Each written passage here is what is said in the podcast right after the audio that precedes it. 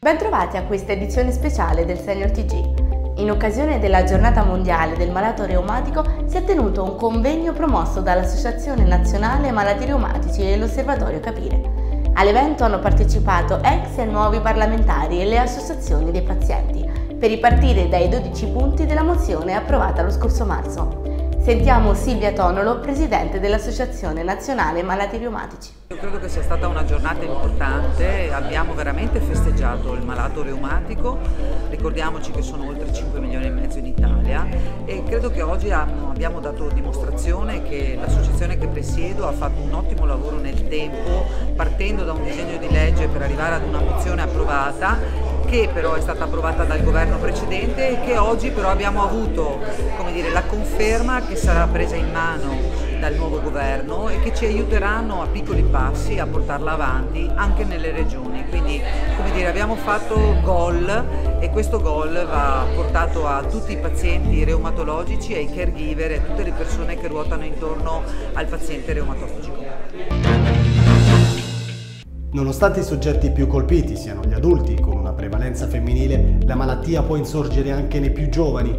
Il Sistema Sanitario Nazionale spende annualmente 4 miliardi di euro per le malattie reumatiche croniche, quasi la metà a causa della perdita di lavoratori fermati dalla stessa malattia esigenze concrete dei malati reumatici.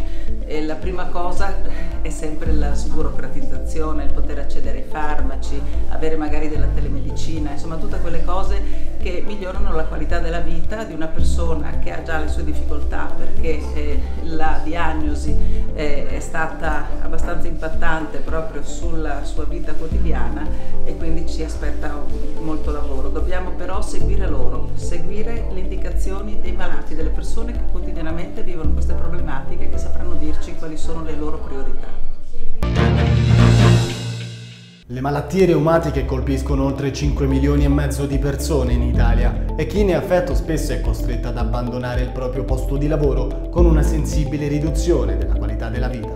Spesso il Servizio Sanitario Nazionale non riesce ad offrire il supporto necessario, ma grazie al lavoro delle associazioni dei pazienti si rafforza il rapporto tra istituzioni e reumatici, come ci spiega Roberto Gerli, presidente della Società Italiana di Reumatologia.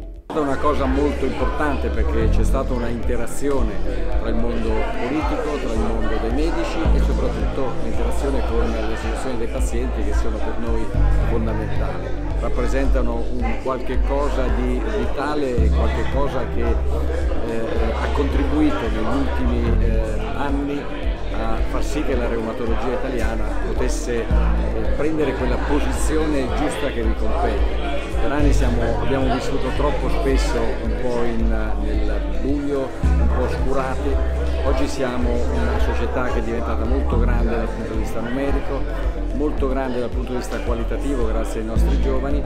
E, e il, eh, le associazioni dei pazienti che sono tante ma sono soprattutto molto attive sono state in grado di consentirci di eh, avere quei rapporti con il mondo politico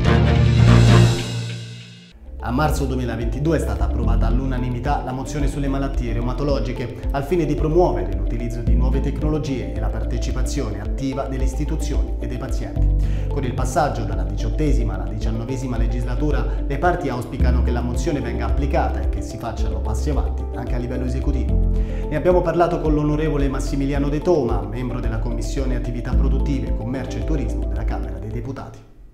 Innanzitutto c'è un lavoro fatto che è un lavoro che obiettivamente adesso la, il nuovo governo avrà modo di poter prendere e trascinarlo ovviamente nella nuova legislazione proprio perché così consente di dare risposte concrete a questi pazienti che lo attendono purtroppo da diverso tempo. Io prima ho detto migliorare la qualità della vita delle persone sta proprio in questi passaggi fondamentali. E quando si parla di, ovviamente di sanità, di medicina o comunque tutte le questioni che, che guardano la salute del cittadino dobbiamo metterla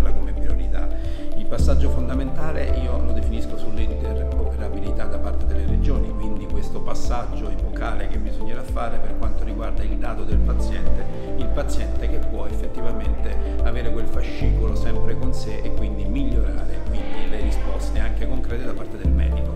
È importante la territorialità, quindi come appunto l'aiuto concreto da parte delle farmacie, perché questa è una rete, una rete che deve necessariamente costituirsi nel più breve tempo possibile per dare risposte concrete a quel paziente, quel paziente che è obiettivamente in difficoltà quotidianamente. Per oggi è tutto. Prima di salutarvi vi ricordo Pronto Senior Salute. Se sei un over 65 e prenotato tramite il CUP una visita specialistica o ricovero, un esame diagnostico, ma l'appuntamento non rispetta i tempi indicati dalla prescrizione del vostro medico, chiamando il numero 06 62 27 4404, Senior Italia Federanziani prenderà in carico il vostro caso gratuitamente. Vi ricordo inoltre che potete seguirci sulle nostre pagine Instagram, YouTube e Facebook e vi do appuntamento alla prossima edizione.